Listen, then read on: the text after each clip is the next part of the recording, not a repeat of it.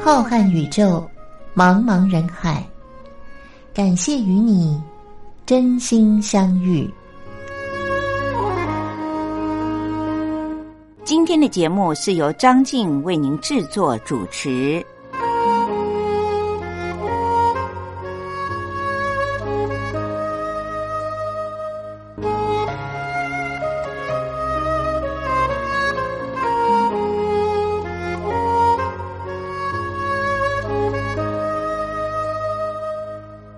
各位听众朋友，大家好，我是张静。现在又到了星期天晚上零点十分，光华电台所播出的《真心相遇》，是由我在空中陪伴着大家的时候了。当然，每次节目的一开始，就先要向各位听众朋友们请安，感谢您在收音机旁边的收听。希望大家在这个星期里面都是过得身体很健康，而且心情很愉快哦。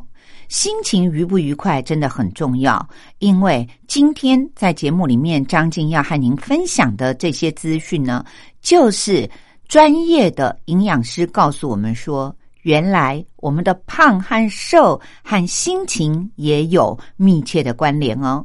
上个星期，张静在节目里面为大家介绍的是美国知名的哈佛大学附设医院的内科医生李威廉博士，他的一日三餐的饮食内容。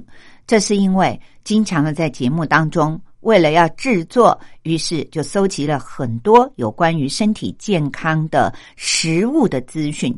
结果，张静自己都陷于了一种迷思，那就是。全世界的专家们都告诉我们说，这个可以吃，那个不可以吃。如果集合起来，那么要塞进肚子里的东西非常的多，那么要摒弃的东西呢，也是很多。不知道各位听众朋友有没有和我一样的想法？所以呢，我们的日子到底是要全部吃下肚呢，还是要非常忧虑的过我们的一生？这个也不能吃，那个也不能吃。上星期的节目当中呢，好不容易找到了，就和大家一起分享美国哈佛大学附设医院的李威廉博士的一日三餐。如果以国际知名的健康网站的主编的看法，他认为李威廉博士的一日三餐可以说是所有要抗癌的病人最佳的范本了。因此，我就在节目当中和大家分享了。其实啊。虽然这个健康那个不健康，但是看看人家的一日三餐，就会发现非常的简单，而且也不用花大钱。根据上星期的经验呢，张静又在网络里面海捞了一阵子，因为在节目当中经常的和各位听众朋友们谈到减重，现代的医学认为。只要我们能够控制标准的体重，其实对于罹患慢性疾病呢，可以去除很多的因素，于是这个人就可以变得很健康，没有任何的疾病产生了。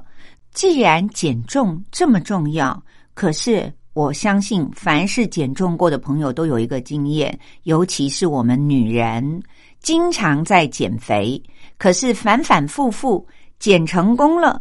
隔几年又复胖了，再减又复胖了，于是我们的人生好像就在这个减重和复胖当中呢，不断的来回穿梭。到底要怎么样才能够让我们减重成功，而且不会复胖？谈到了减重呢，又会让我们想到了，那就是要挨饿，真的要挨饿，努力的运动。然后再经过复胖的过程吗？其实不然。终于被我找到了一个经过国际认可的营养师教我们的方法。今天就会在节目当中和各位听众朋友们一起分享。不过节目的一开始呢，张静还是要为您送上好听的歌曲。今天在节目里面要为您介绍这位歌手。他其实是我们道地的台湾人，不过小时候呢，跟随着长辈到美国去住了一阵子，再回来台湾呢，就从科坛出道了，而且大红大紫，那就是林凡。我今天在节目当中要为您推荐几首林凡好听的歌曲。首先，节目的一开始要为您介绍这首歌呢，是他其中的一张专辑里的主打歌之一，名字很有学问，《岁月这把刀》。各位听众朋友，让我们变老了、变胖了、越来越衰弱了，可能就是岁月这把刀吧。我们一起来欣赏。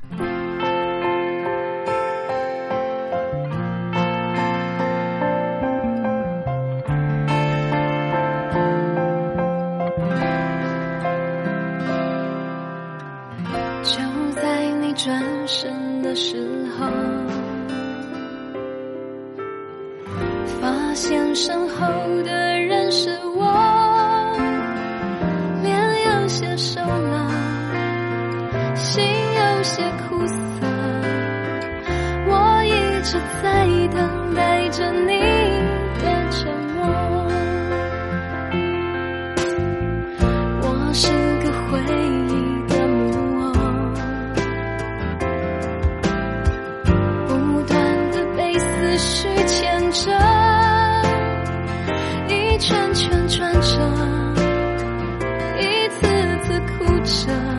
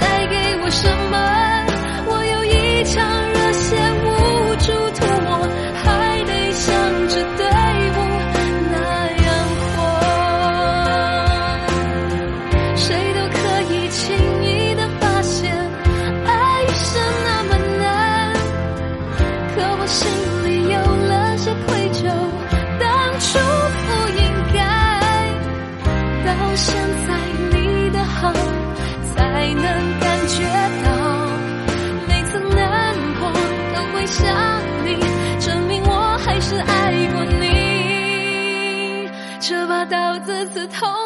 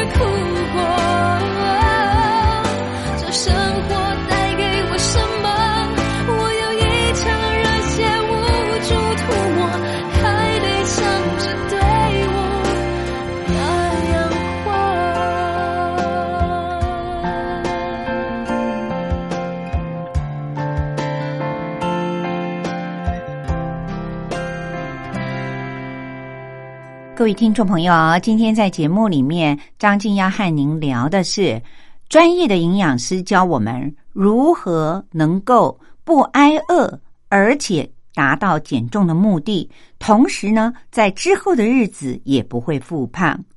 我想大家都和我一样有经验，随着我们年纪的增加，全身好像多余的肉不断的在腰围和臀围增长。是不是也跟着岁月在步步高升呢？对于想要改善肥胖的状态，美国注册的营养师也是我们华裔的陈吉燕营养师，她是一位女性，她建议大家说，一定要健康的吃，才能够健康的瘦。各位听众朋友，这句话虽然简短，但是却是很有关键的。而且也是很重要的，因为我们一定要保持开心的心情，这样才可以瘦的比较持久，不会复胖。他也分享了我们要如何的好好利用一个餐盘的原则，简单的掌握每一天所需要的营养和热量，但是又不会长肥肉。大家都有经验，随着年龄的增加。我们的新陈代谢的速度好像越变越慢了。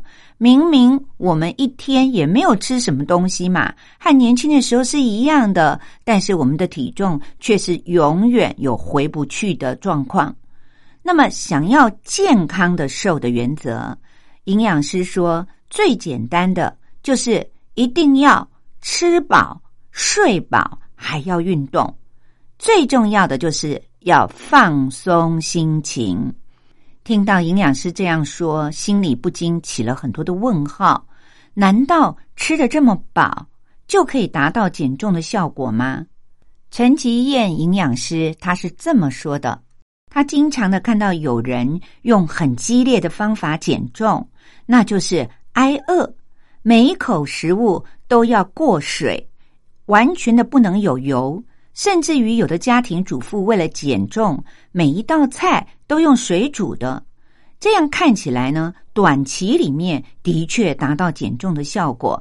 可是这种减重的方法是没有办法长久进行的，更因为你吃每一样东西的时候都有一种心理的压力，因为好像吃了一点油，吃了一点糖，你就在犯罪。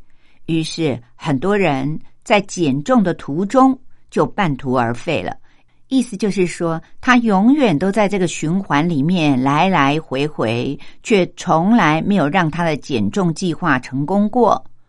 而陈其燕营养师说，在控制饮食的这条路上，我们的心理状态和生活习惯其实扮演了很重要的关键角色。比如说，一个上班族就曾经和他分享。他说：“因为他的工作的关系呀，必须要经常的在下班以后加班，常常就错过了晚餐这个时间。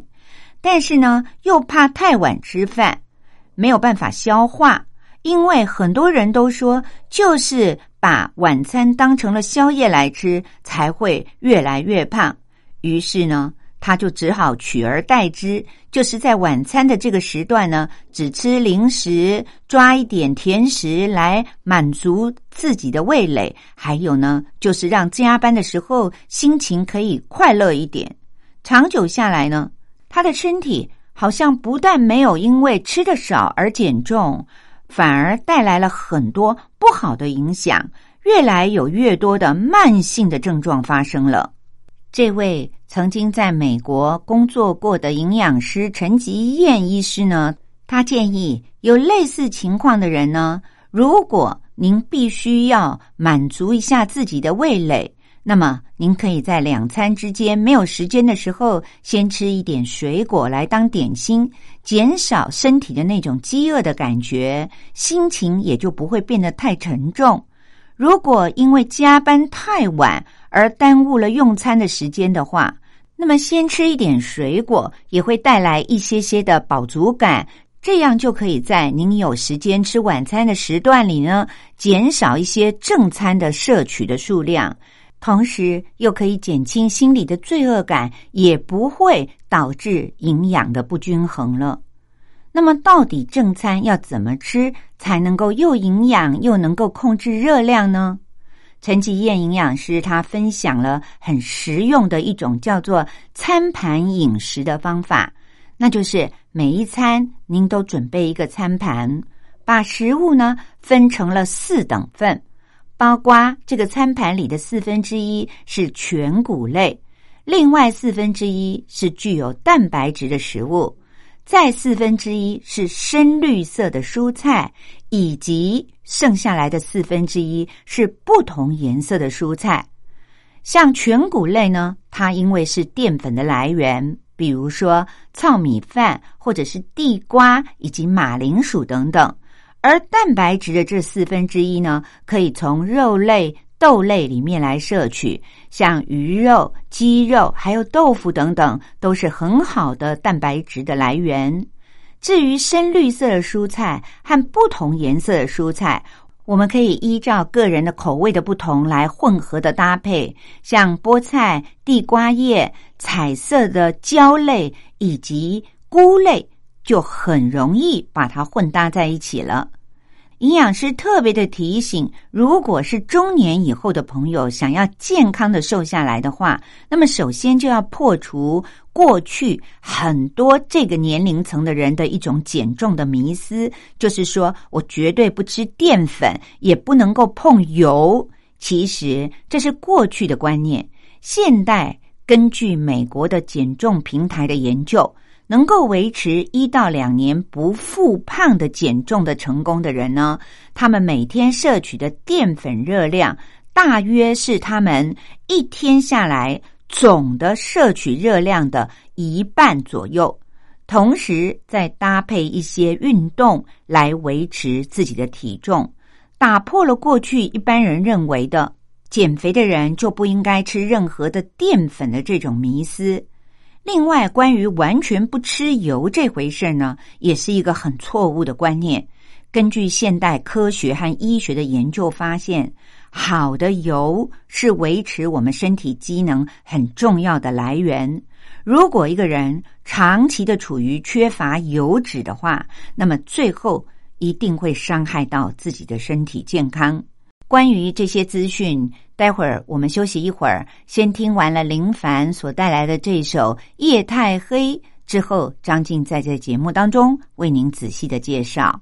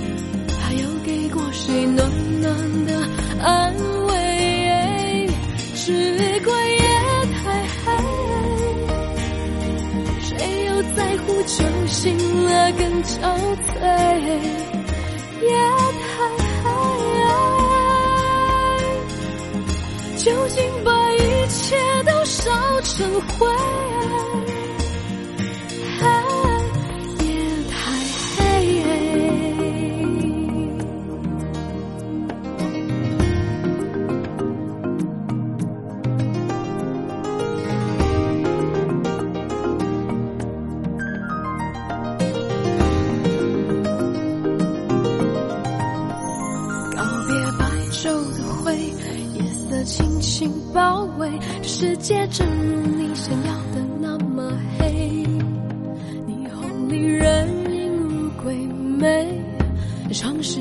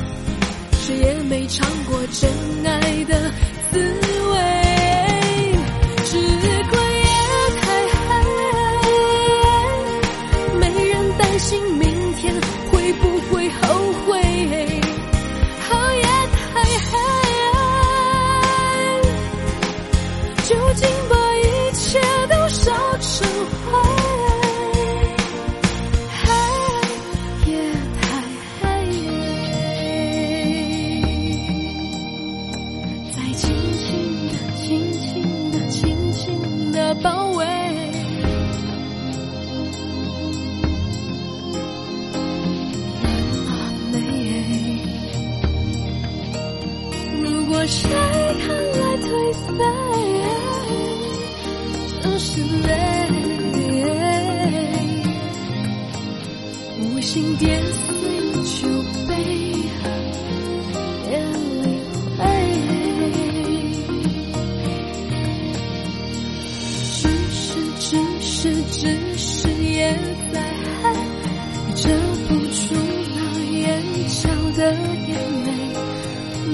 暖的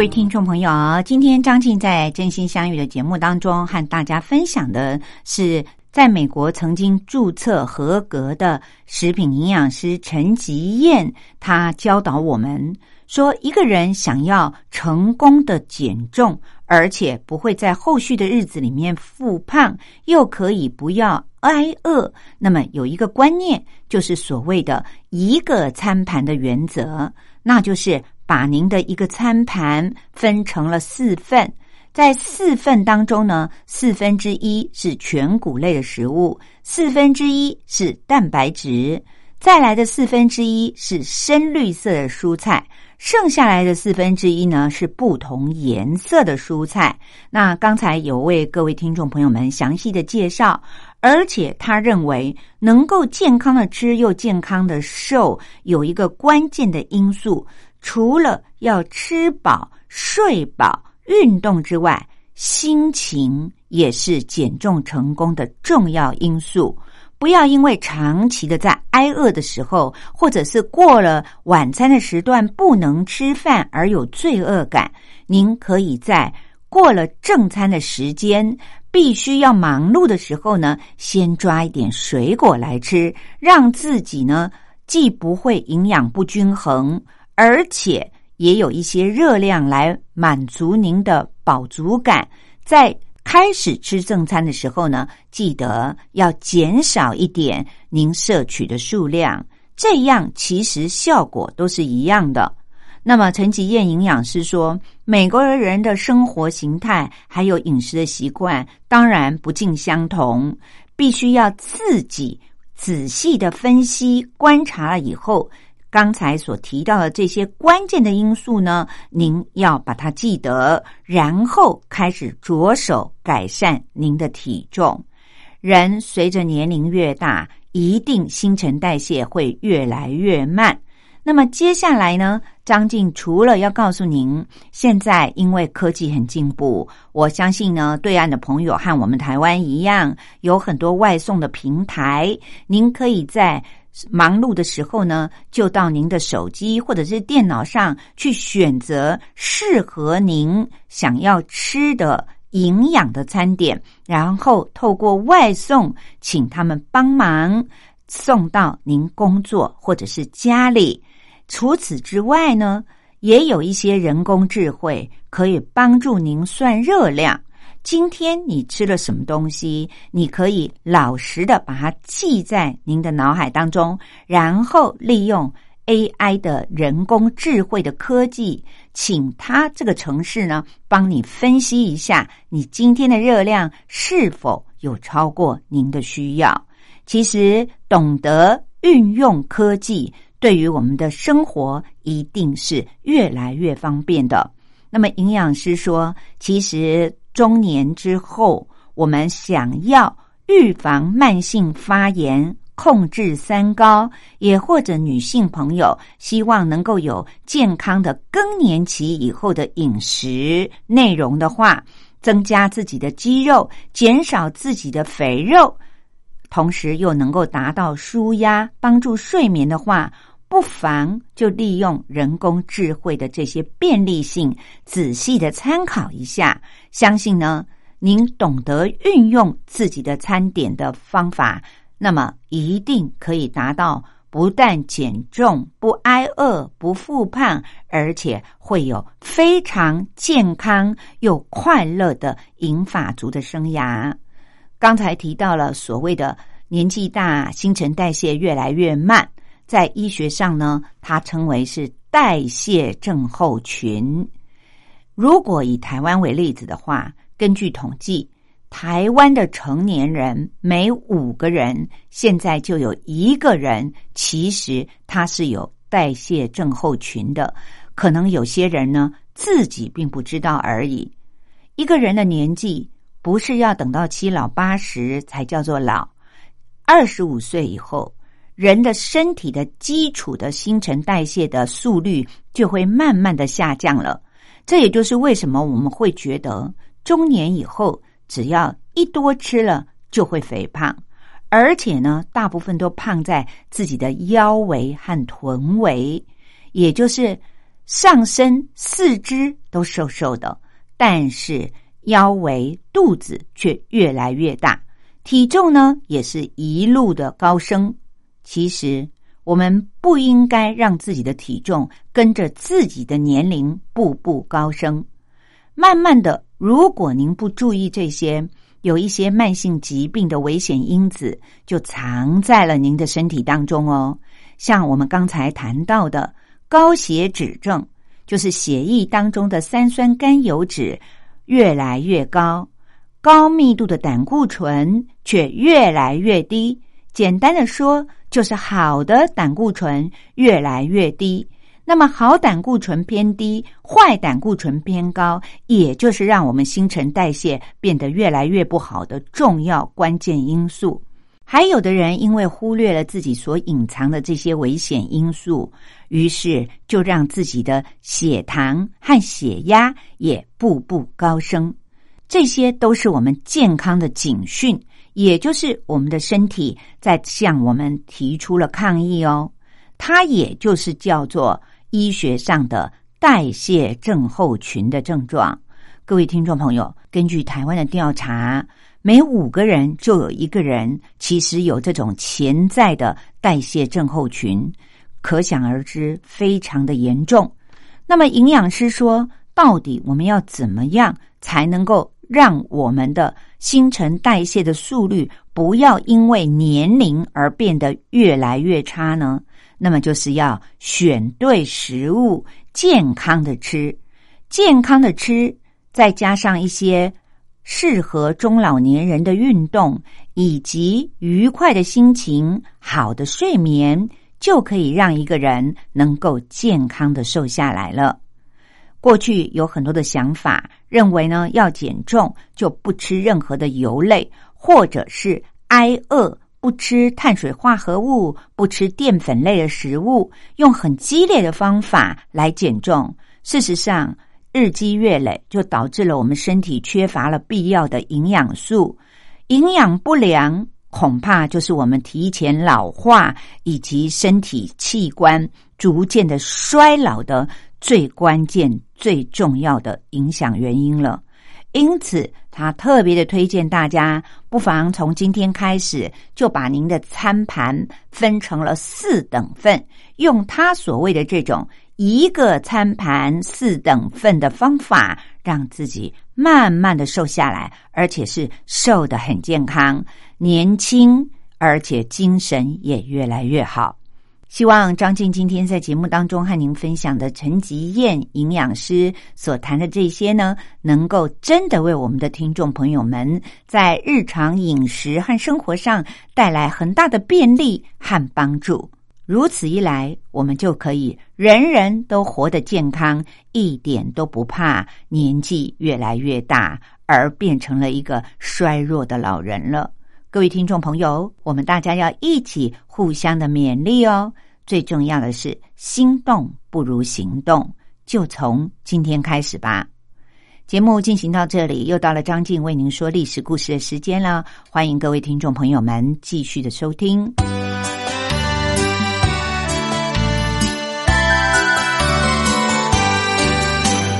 妈妈，历史好难学哦。不会啊。历史就是我们中华民族的故事啊！哎呀，你就把它当成故事来听，这不就有趣了吗？真的吗？听故事当然好玩啊！可是老师上课又不讲故事。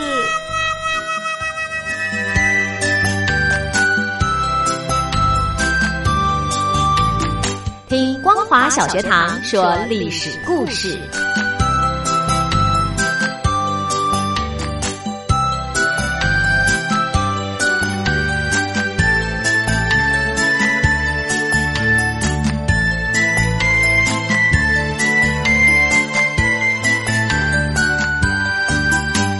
各位听众朋友，又到了张静为您说历史故事的时间了。从二零二一年的五月开始，我们结束了上一次为您介绍的全世界知名的宫殿建筑的历史。接下来，张静将要为您讲述的是刊载于台湾的传记文学上，选自于福建师范大学中文系的副教授陈宇先生所撰写的。美国头号中国通在中国讲的是谁呢？就是在全世界号称是研究中国最透彻的外国人费正清和他的朋友们。当然，陈宇先生出版了很多关于美国、中国以及费正清的书籍，刊载于传记文学上的这些片段，只是揭露其中的一些论文而已。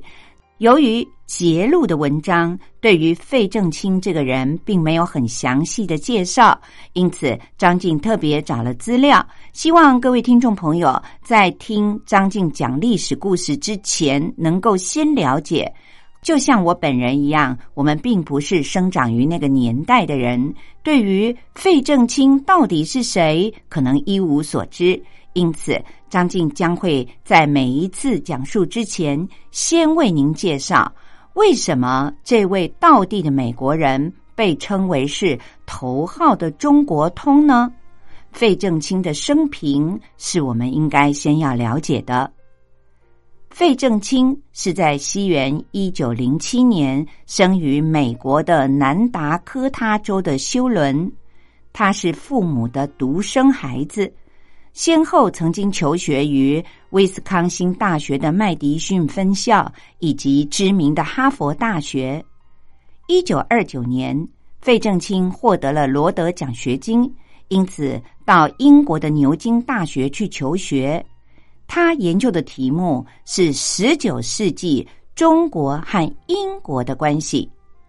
为了要撰写博士论文。他在一九三一年，也就是到了英国以后的两年，曾经到中国去进行调查和进修，考察海关的贸易，在华北协和华语学校里面学习中文，主要是受教于蒋廷福。他也曾经短期的兼职清华大学经济史的讲师，这期间。他在北平结识了北京大学的校长胡适，还有北平的社会研究所的所长陶孟和，以及中国的地质调查所的研究员丁文江等人，并且和外文的教授叶公超以及建筑学家梁思成和林徽因夫妇哲学家金岳霖、政治学家钱端升和物理学家周培源等人都结成了好朋友。一九三二年的七月，在北平，费正清和未婚妻费慰梅，他是研究中国艺术和建筑的美国学者，两个人结婚了。这对夫妇的中文名字都是由梁思成所命名的。之后，也在中国收养了两个女儿。一九三五年，费正清夫妇第一次的离开了中国，在取得了英国牛津大学哲学博士学位以后，一九三六年，他回到了美国的母校哈佛大学的历史系任教，并且从一九三九年起。和美国的日本问题专家赖肖尔一起开设了东亚文明的课程。一九四一年，费正清被征召到美国的情报协调局里工作。这个单位在第二年，一九四二年的六月十三号就分裂成为了两个单位，一个是美国战略情报局，另外一个则是美国战时新闻局。他任职于研究分析处，前往了华盛顿工作。一九四二年的六月二号，美国情报协调局的局长多诺万上校任命费正清为驻华首席代表。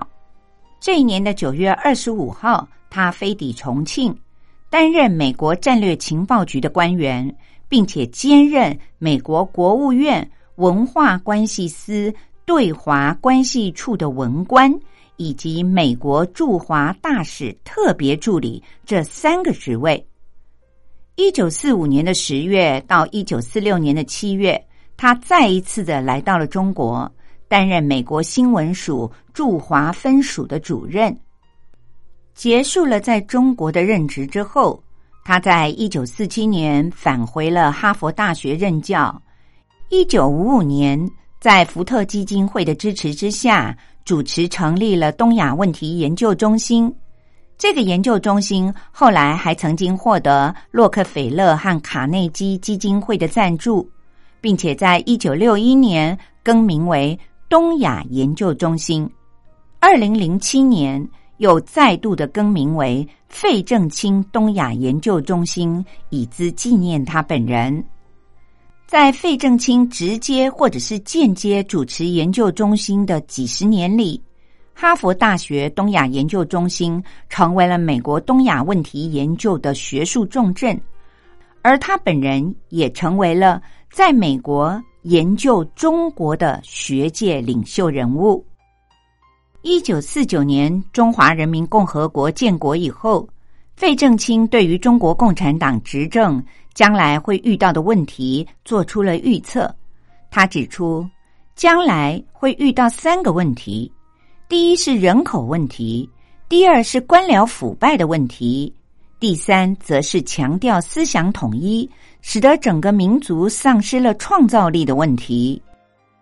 费正清在四零年代末是预测了毛泽东和共产党会获得胜利的中国通之一。他主张要和中共建立关系，以符合美国的利益。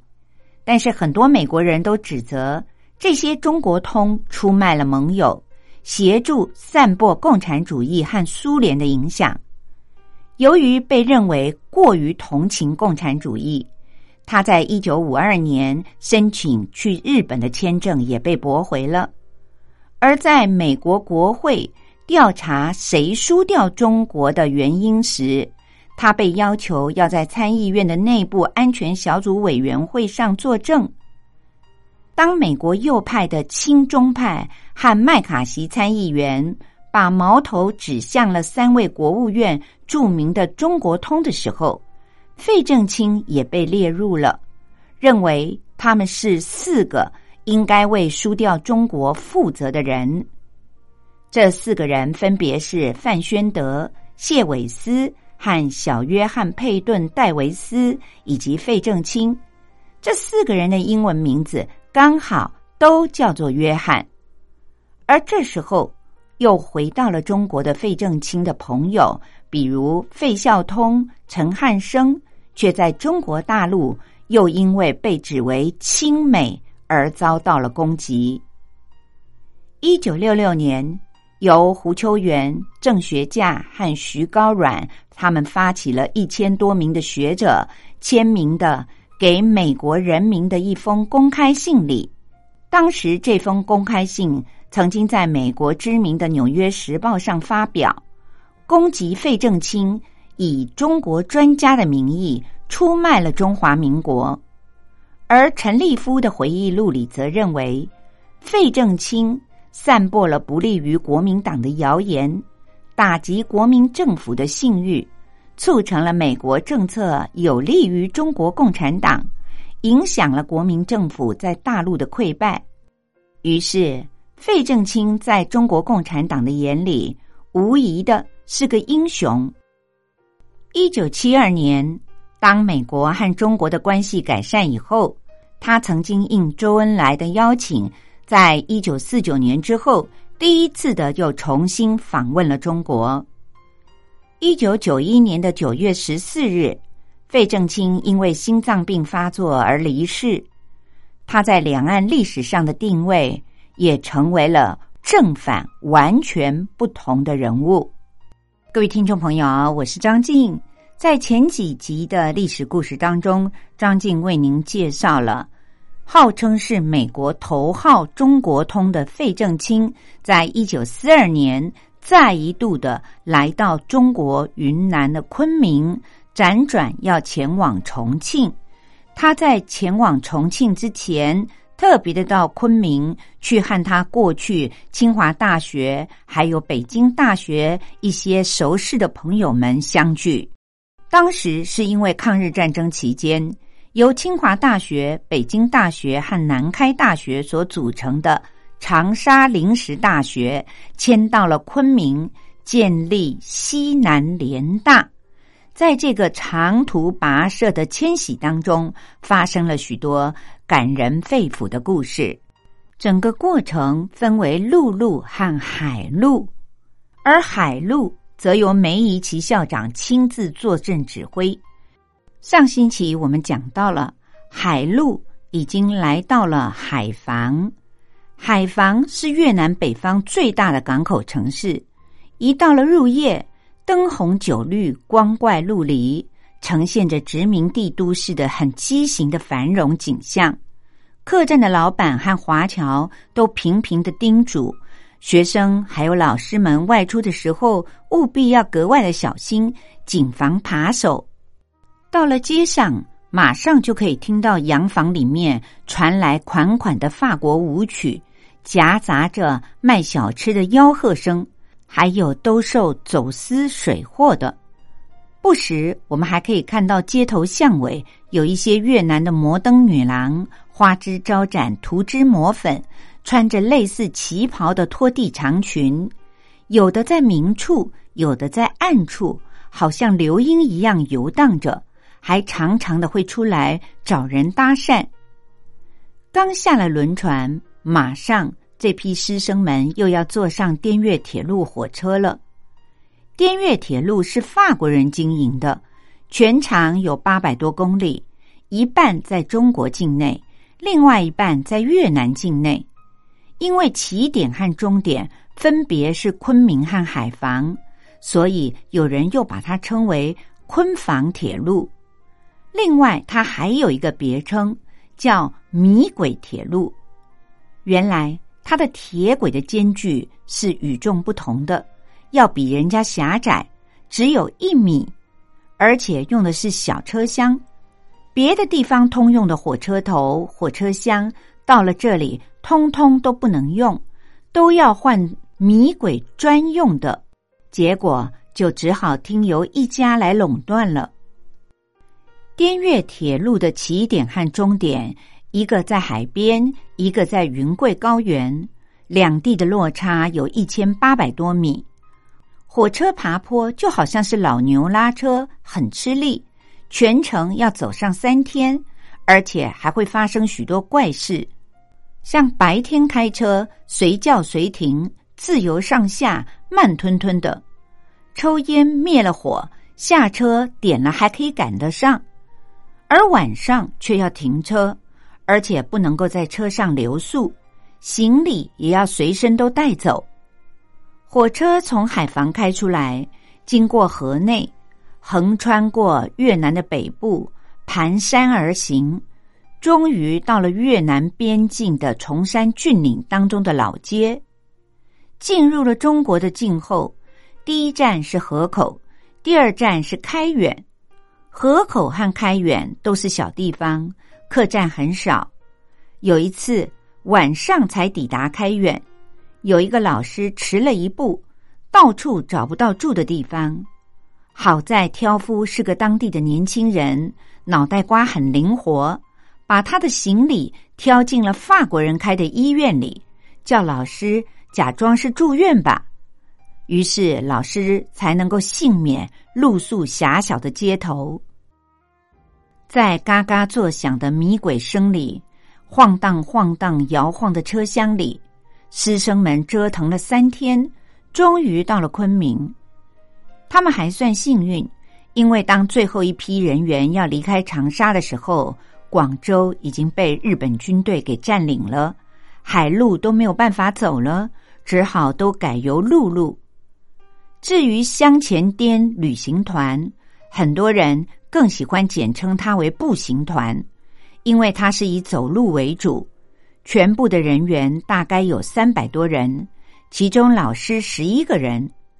这一路的学生，很多的家庭都很清贫，走路可以节约车资，而老师们则是自愿的。这次的迁校行程，学校指导说，思想一定要明确，规定要有认知。迁校之举本身就是一种教育，要让学生多学习民情、考察风土、采集标本、锻炼体魄。为此，还指派了各科老师组成了辅导团，做专业的指导。旅行团实行军事编制，随队的还有几名军事教官。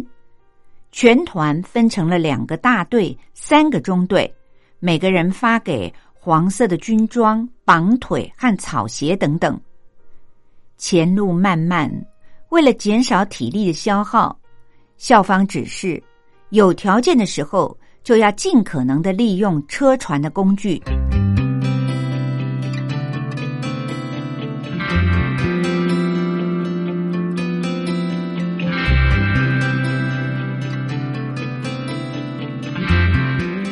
各位听众朋友，今天在《真心相遇》的节目当中，张静为您介绍了现代的食品营养学和医学上面认为的，一个人想要健康，当然首先要把体重控制好，体重这么的关键。但是如何能够让自己不要挨饿，成功的减重又不会复胖？营养师教我们了。一个餐盘的原则，每一餐都准备一个餐盘，把它作为四等份。您吃的食物一定要很健康，吃进健康的食物，我们的身体才会健康。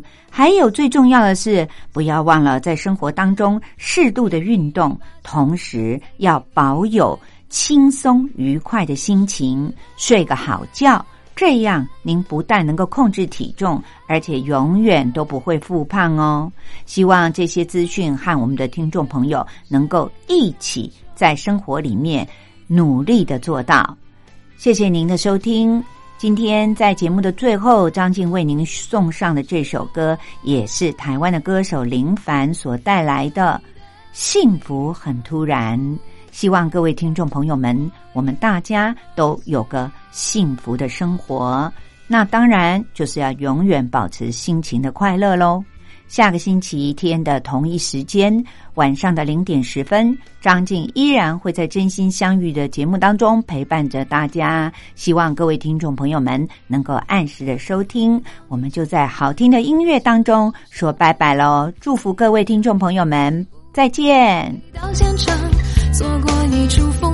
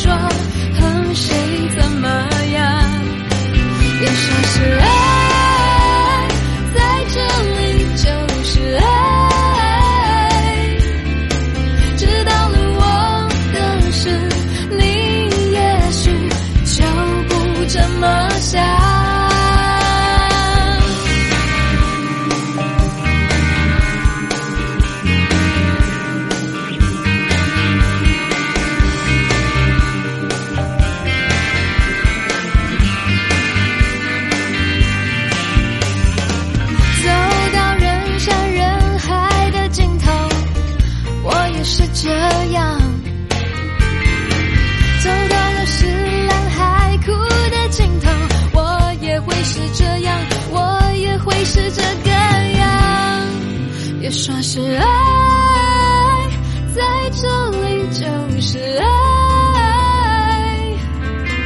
不到最后一刻，谁知道和谁怎么样？别说是爱，在这里就是爱。